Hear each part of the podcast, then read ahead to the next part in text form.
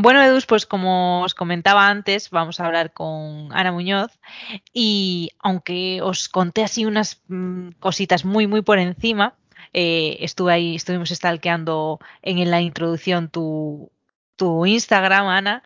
Así que nada, te dejo un ratito para que te presentes y que nos cuentes tú más de forma más personal quién eres. Bueno, pues soy Ana Muñoz, una, una, mujer de, de, 33 años, muy, muy curiosa, muy, muy inquieta por, por aprender, por seguir creciendo como persona y, y seguir, seguir pudiendo acompañar ¿no? procesos. Y, y dentro de, de, esto, pues, pues voy encontrando vías distintas, ¿no? Eh, he estado acompañando a, familias durante gran parte de, mi trayectoria profesional como educadora social. Y ahora hace relativamente poco, pues eh, emprendí también un, camino que, espero que sea largo, pues pudiendo acompañar a, a profesionales de la acción social y la docencia eh, en su autocuidado, pues para que puedan seguir ejerciendo la, la profesión sin, sin, quemarse por el camino, ¿no? Al final. Pues sí, y qué, qué interesante, la verdad. Y qué necesario. Eh, bueno, pues ya que estamos así hablando un poco de, tu proyecto y que desde aquí enhorabuena por emprender porque por experiencia personal no es, sé que no es fácil. Así que nada, cuéntanos un poquito más acerca de, del proyecto que estás llevando a cabo. Bueno, pues sí, es cierto, no, no es sencillo, sobre todo los, los inicios, ¿no? Que, cuando tienes que compatibilizar quizá el emprendimiento con, otros empleos, pues es, son muchas horas de trabajo. Así que es, un camino muy bonito y a la vez pues tiene sus, cosas duras, ¿no? Sus luces y sus sombras. Y, y bueno, pues uh, que contar un poquito más de mi proyecto, ¿no? Pues eh, la verdad que, que, decidí, decidí iniciar con este, con este proyecto porque, pues por una, una experiencia mía eh, personal, ¿no? De, de, bueno, pues un periodo donde estuve con burnout, ansiedad, en el que no, bueno, no supe cómo, cómo cuidarme, ¿no? Y, debido pues a todo el proceso terapéutico que, que, hice, que ya estaba haciendo y que seguía haciendo después de, de, estar con, con burnout, eh, pues me he dado cuenta ¿no? de, la, importancia de, del autocuidado y es algo que a mí me, me, mueve muchísimo. Y no solo el autocuidado, ¿no? sino también el, el autoconocimiento de, los y las profesionales, porque me parece crucial ¿no? para, para prevenir este, este posible burnout y para, al final, realmente las personas que nos dedicamos a la educación social, al trabajo social o la docencia, son profesiones súper vocacionales que considero que, para poderlas seguir ejerciendo es muy, es muy, muy, muy importante el poderse conocer a, una misma y, desde ese autoconocimiento acompañar, ¿no? Desde esa presencia, desde esa escucha, ¿no? Eh, desde otro lugar. Sí, de hecho, esta semana lo, lo, hablábamos en tu directo, que ya comenté antes que estuvimos eh, charlando por, por, vía Instagram, eh, que decíamos que, que, veíamos eh, totalmente vamos, incoherente que no se esté eh, dando este tipo de formaciones en, en la, las carreras, ¿no? En la carrera, en las carreras de lo social, por lo menos.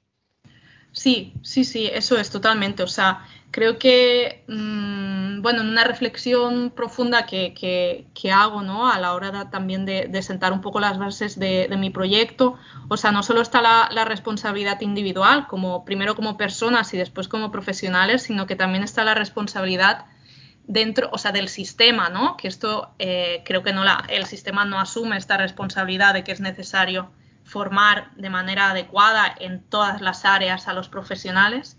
Eh, entonces, como que veo la importancia de, de, de, estas dos partes, ¿no?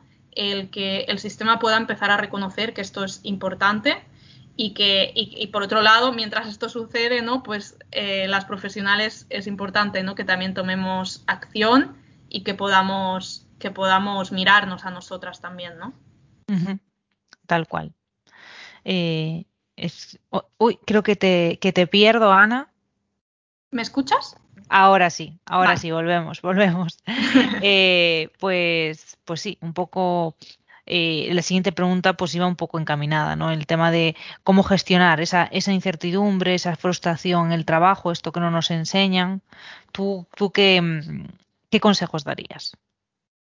Bueno, pues uh, para mí eh, me parece importante, claro, para poder gestionar la incertidumbre es muy, muy, muy uh, importante que, pueda, que podamos estar en, la, en, en, el presente, ¿no? Pero esto difícilmente, difícilmente sucede, sucede, ¿no? Porque nuestra mente es una mente como, me gusta llamarlo, como un mono saltarín entre rama y rama de un árbol que, que, que, tiene mucha dificultad ¿no? de estar en el presente y la incertidumbre es mucho más difícil de gestionar cuando, cuando no estamos en el presente. ¿no? Y algo primordial a, a, a aceptar es que la incertidumbre forma parte de la vida. O sea, cuando como seres humanos eh, y luego como profesionales queremos pretender que la incertidumbre no exista, ¿no? Queremos controlarlo todo eh, claro, aquí aparece mucha frustración, ¿no? Mucha, mucho enfado, mucho miedo, puede aparecer incluso ansiedad, porque mm. hay una necesidad de control muy grande, pero también porque el, el verdadero control o la verdadera seguridad está cuando estás realmente en tu presente, ¿no? Y esto requiere de, de un proceso muy grande de, de crecimiento personal y de, y de responsabilidad individual, ¿no? Pues sí, estaba pensando ahora eh, lo difícil ya que es gestionar, eh, pues eso, la incertidumbre y la frustración en, en, el trabajo, ¿no? Pero si le aumentas la incertidumbre que, que conlleva, pues ser autónoma, por ejemplo. Pues sí, pues sí, la verdad que eh, esto es algo que yo también estoy aprendiendo un montón en, en estos, en este, en este año, año y medio. Uh, de que realmente hay pocas cosas que controlamos las personas, ¿no? Sí. Eh, muy pocas. Y creo que creo que el poder um, a mí lo que me ayuda es, es estar muy centrada en, en mi respiración, que parece una, una, tontería y no lo es a la vez, ¿no?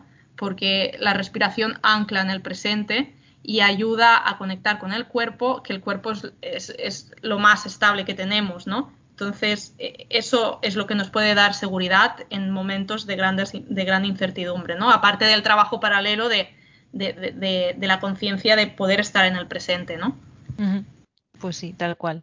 Sí, al final es lo que dices, no, o sea, para mí no es ninguna tontería, la, la respiración está, está nuestra vida realmente. Entonces, eh, sí que es mucho más difícil de lo que parece saber gestionarla. O sea, yo gracias pues eso a, a, a lo que hablábamos también esto, esta semana, ¿no? De, de, vivir el burnout en primera persona, eh, pues quizás me he dado cuenta de, de que no sabía gestionar eh, pues eso, ni la respiración, ni mis propias emociones, ni, ni nada, absolutamente, la verdad. y, y bueno, pues mira, oye, pues no hay mal que por bien no venga. Así pues que, sí. que nada, hoy, ahora te voy a hacer una pregunta que me escribe, eh, desgraciadamente me, me habla muchísima gente por, por Instagram sobre todo, y me dicen, jo, he perdido la, ilusión total de la profesión porque, o porque llevo tiempo ejerciendo y, y no es lo que pensaba, o creo que no, no puedo aportar lo que yo pensaba, o llevo mucho tiempo eh, desde que he terminado la carrera y no he encontrado trabajo, he perdido la, la ilusión. Entonces, eh, pues la gran pregunta es cómo volver a conectar con la educación social, ¿no? Sí, qué pregunta, ¿eh? Me... pues mira, mmm, claro, al final no, no, no, no me quiero hacer repetitiva, ¿no? Eh, creo que todo está, creo que todo está muy enlazado, ¿no? Eh, claro, yo es que creo que realmente la educación social es que es algo súper vocacional.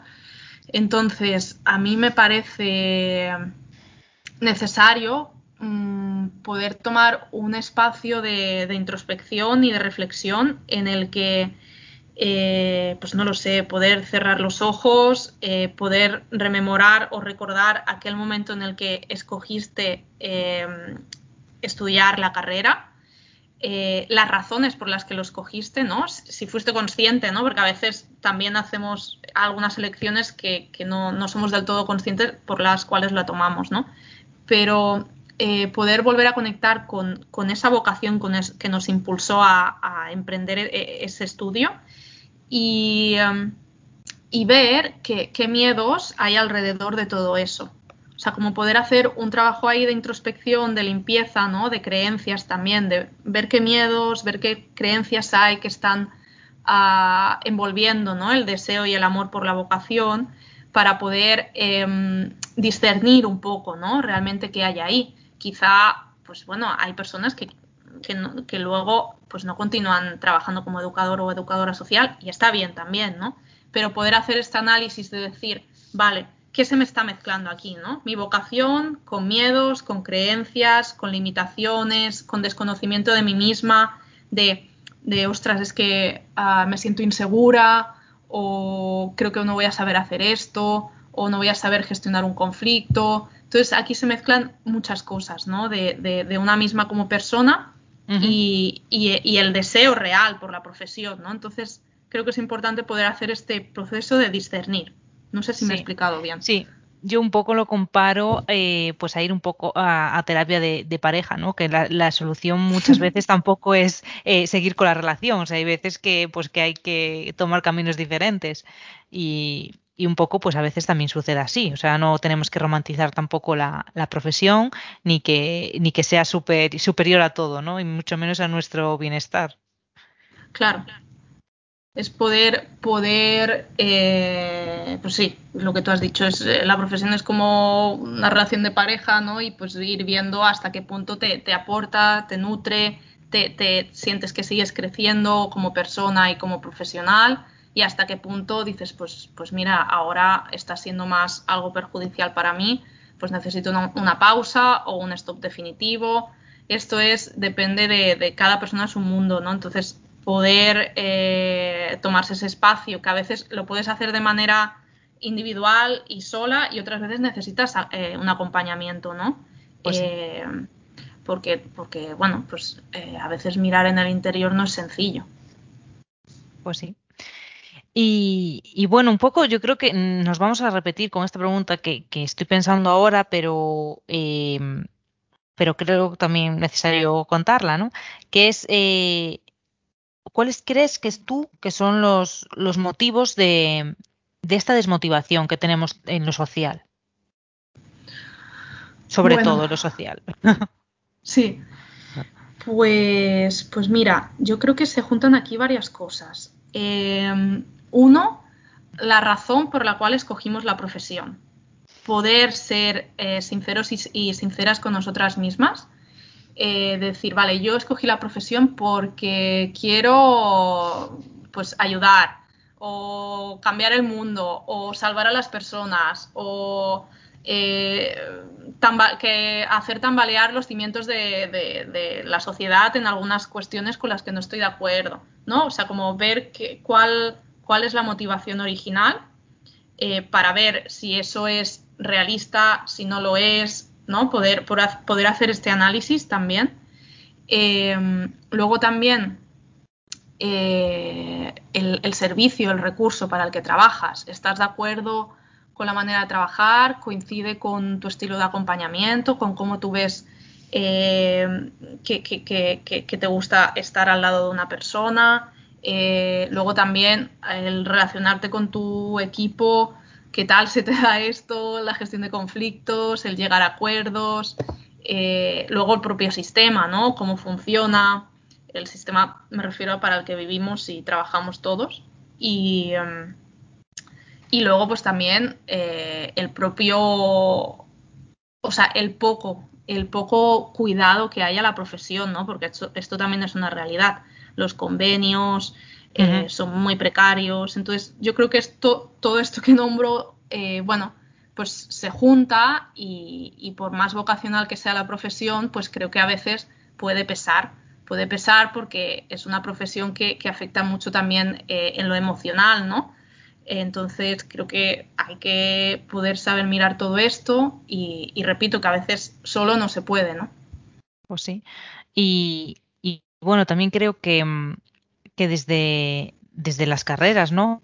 Se da como una visión de que somos eh, superheroínas o superhéroes y, no creo que sea así. O sea, somos personas que, acompañamos, pero no, no, somos las protagonistas de las vidas de las personas con las que trabajamos, ni mucho menos. Y, a veces, pues, eh, se, nos, se, nos, se, nos, va la perspectiva y hasta lo pensamos, ¿no? Y yo creo que también mucha frustración viene, viene por ahí. Además, evidentemente, de los convenios eh, y de los recursos con, lo de que, con los que disponemos, que en el 90% de los casos son eh, súper precarios. Totalmente de acuerdo. O sea, creo que, bueno, algo una herramienta que a mí me gusta mucho utilizar eh, a favor del acompañamiento y del, crecimiento como persona y profesional es tanto la terapia gestal como el enneagrama, ¿no? Y ambas herramientas juntas a mí me parecen como súper potentes porque también acompañan a, la persona y a la, y a la profesional a poder ver, ¿no? De qué pie cogea, digamos, ¿no? Como qué es lo que se me escapa a mí, qué proyecto de mí en la relación, ¿no? Es como, pues esto, ¿no? La super ayudadora o la super organizada o la super, no sé, reflexiva y, no sales nunca de ese papel, ¿no? Entonces, el, papel que tú comentabas, ¿no? De la superheroína o super salvadora es uno de los más comunes en, nuestra profesión, ¿no? Es como que es un papel con el que nos identificamos mucho y creo que está bien pues, poderlo revisar y ver también, ¿no? Desde qué lugar estás ejerciendo la profesión, ¿no? Pues sí, pues sí, tal cual. Eh, no sé si nos quieres comentar un poquito más sobre, sobre la terapia que utilizas, eh, cómo intervienes tú. Eh, más que nada para, para, las personas que, oye, pues que se ven identificadas con esto, se le está, le está resonando ¿no? lo que estamos hablando y se quieren poner en contacto contigo. Vale, pues mira, a, ver cómo explico.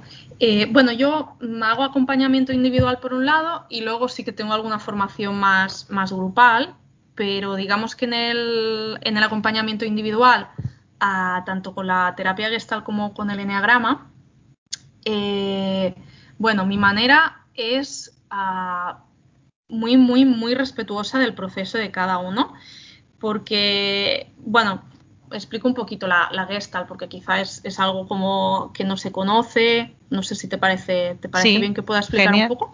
Genial, genial. Pues bueno, la, terapia Gestalt es una psicología de la corriente humanista. Eh, ¿qué, quiere decir humanista? ¿no? Pues digamos que va a favorecer el desarrollo del potencial humano. Eh, ¿Y esto qué quiere decir, no? Porque suena así tan, tan bonito y maravilloso que es como, ¿esto qué quiere decir, no? Pues eh, quiere decir como que acompaña a que la persona pueda desarrollar, desarrollar toda su totalidad, ¿no? Porque vivimos en una sociedad en la que no nos acompañan a esto, ¿no? Hay muchas creencias, muchos tabús, muchas limitaciones, muchos deberías, ¿no? Entonces, realmente nos dificulta mucho a, decir, ostras, pues es que yo soy esto, ¿no? Yo tengo esta potencialidad o muchas vergüenzas, ¿no? Hay muchas personas, por ejemplo, la creatividad, ¿no? Es que yo no soy creativo, ¿no? Pues bueno, como que el desarrollo humano significa esto, ¿no? Pues acompañar a que la persona pueda sacar sus, herramientas, su, verdadera esencia, ¿no? Em, ¿Y cómo lo hace? Pues la, base de la Gestalt em, es psicoanalítica, pero no se, queda, no se queda aquí, sino que también trabaja mucho con el cuerpo y mucho con, la creatividad, ¿no? precisamente con el teatro, las artes plásticas, como para poder eh, tanto revisar la propia historia personal, ¿no? Eh, como poder a través del teatro, a través del cuerpo, eh, salir de lo que siempre soy, ¿no? lo que he comentado alguna ocasión, pues yo qué sé, si me considero que soy una persona reservada, siempre soy una persona reservada, ¿no? Y no puedo ser nada más que eso. Entonces, es como que acompaña a que puedas sacar más de ti, ¿no? Lo que, lo que hay en, el otro lado de la, de, la moneda, ¿no? Eh, entonces, ah, digamos que la Gestalt se basa en tres patas, que serían la presencia, la conciencia y la responsabilidad, en el sentido de que cuanto más presente puedes estar en tu presente, la redundancia, eh, más capacidad de conciencia sobre, sobre ti misma tienes, sobre cómo estás, qué sientes, qué necesitas y más capacidad de responsabilizarte de ti misma tienes, eh, sin la necesidad de proyectar eh, en la otra persona tus propias historias, ¿no? Es como que cuanta más conciencia hay, más adulta puedes estar y menos, ah, menos como echas tus caballos encima de, la otra persona. Em, entonces, como que ah, trabajo mucho, pues, intentando ah, trabajar todos estos aspectos. Y, em, y, el enneagrama, pues, es una herramienta que acompaña mucho a la Gestalt, ¿no? Porque ayuda dentro de todo esto, pues, a que la persona pueda ver eh, qué patrones de personalidad son más asiduos en él o ella y de alguna manera pues esta conciencia te ayuda ¿no? a ver tus automatismos, a ver cómo funcionas por el mundo, qué es lo que más te cuesta, qué es lo que te es más fácil, em, todo esto un poquito. Entonces, digamos que en un acompañamiento individual, pues sería mm, pues sacar a relucir un poquito las, las potencialidades de la persona y que pueda sentirse como más seguro o segura a la hora de ir a la, a la acción educativa ¿no? o socioeducativa. Mm. Empoderar a, las personas con las que trabajas. Claro, a través de, no solo lo cognitivo, ¿no? Eh, sino también lo emocional y lo corporal. O sea, como eh, esta parte más holística, ¿no? de poder ver la totalidad del ser. Qué guay, pues me parece, me parece súper interesante y, nada, ojalá tengas muchos éxitos desde aquí porque realmente a mí me parece eh, algo a tener en cuenta, ¿no? De hecho, eso, pues eh, en mi caso, ¿no? Cuando estaba viviendo ese, ese proceso de, burnout, eh, pensaba precisamente en esto, ¿no? De, pues debería existir figuras que, nos ayuden en este, en este sentido antes de conocerte. Y ahora, pues, me alegro que realmente, pues, sí que existan y, sí que, que, nos puedan acompañar, ¿no? A las profesionales que, ya no solo que estemos sufriendo eh, burnout, sino como, como prevención. Claro, claro, es, es, es, justo lo que, lo que comentábamos ¿no? Eh, el otro día en el, en el directo. La mm. importancia de no esperar a, que el vaso te rebose ya, ¿no? y decir, ostras, es que ya no puedo más, mi cuerpo ya me está, me está, me está escribiendo por todos lados mm. auxilio, ¿no? Entonces, eh, la, la, prevención, claro que, que esto yo en muchas situaciones, ¿no? Como que no, desde el enfado, porque tampoco lo recibo desde ese lugar, ¿no? Pero como que sí que hay eh, como un reclamo, ¿no? De decir, ostras, pero es que tú cobras por esto, ¿no? Y digo, claro, a ver, es, mi trabajo, ¿no? Como, como que dentro del deseo de que eh, el sistema incluyera esto, ¿no? Dentro de nuestras formaciones, ¿no? o las entidades, dentro de este cuidado de los profesionales, como nos toca responsabilizarnos a nivel individual, y esto pues supone un coste, ¿no? También hay como un cierto enfado, una cierta resistencia, ¿no? Y al final quien acaba más perjudicado sigue siendo el profesional, ¿no? Ante esta resistencia. Tal cual, pues sí. Al final, pues es eso. Los, escasos recursos, eh, pues no se van a invertir en, la, en la persona, eh, o sea, en la profesional, efectivamente, porque, porque parece que somos de hierro, básicamente. Sí. Pues sí. Sí, sí. Y, bueno, Ana, ya para, para terminar y, ya te dejo la tarde libre, eh, ¿en, qué, ¿en qué manera crees que, el autoconocimiento, ¿no? que ya creo que lo tenemos más que, sabido según lo que estuvimos hablando este, este ratito, eh, ¿en qué manera crees que el, autoconocimiento influye en la motivación? Mm, bueno, ah, creo que creo que eh, esto, ¿no? Que cuanto más limpia estás en tu visión de ti misma, eh, cuando te aparecen periodos de desmotivación, puedes ver con más claridad la razón, puedes ver con más claridad qué estás sintiendo, puedes ver con más claridad eh, qué quieres hacer con ello. Quizá sabes que es un periodo transitorio, que te pasa de vez en cuando, quizá dices, ostras, pues esto ya se está alargando mucho y pues a lo mejor es que no quiero continuar con la profesión, ¿no? Al final el autoconocimiento te da, te da esta visión, ¿no? Más nítida sobre ti misma, sobre tu realidad y sobre qué quieres hacer con ello, ¿no? que es precisamente las, las, tres patas de la Gestalt, ¿no? El, la presencia, la conciencia y la responsabilidad. Es como cuanto más presente estoy, más conciencia de mí misma puedo tener y más me puedo responsabilizar de, de, lo que quiero en mi vida, ¿no? Como persona adulta que soy. Pues, pues tal cual, o sea, me quedo, me quedo con esto, con este último, con estas últimas palabras, ¿no? Y, y jo, pues eso, de, de, verdad que enhorabuena Ana, porque creo que haces un trabajazo y, y, creo que aportas mucho, no muchísimo a la educación social y, y, como hemos podido ver también a otras profesiones, ¿no? Como el trabajo social, a, las personas docentes en general. Pues muchas gracias, Lucía. La verdad que bueno, también recibir feedback uh, positivo y estas palabras bonitas también me, me reconfortan y me, me, me, dan energía ¿no? para, para seguir. Qué guay. Pues sigue, sigue mucho tiempo. Gracias. Gracias. Nada, pues eh, va a quedar en la descripción el, el, Instagram de Ana, ¿vale? Para que le podáis echar un vistazo a, a, su Instagram, para que podéis, os pongáis en contacto con ella si queréis y, y desde, desde, luego pues seguirla porque aparte ahora está también eh, en un proceso súper bonito por redes y que os recomiendo que, que la sigáis y, y la acompañéis en este reto que está haciendo, ¿no? Sí, sí, eso es. A ver si, a ver si se animan a, a, estos 21 días de, para el autocuidado del profesional. Genial, genial. Pues seguro que sí. Así que nada, un besiño fuerte. Un abrazo. Chao, chao. chao.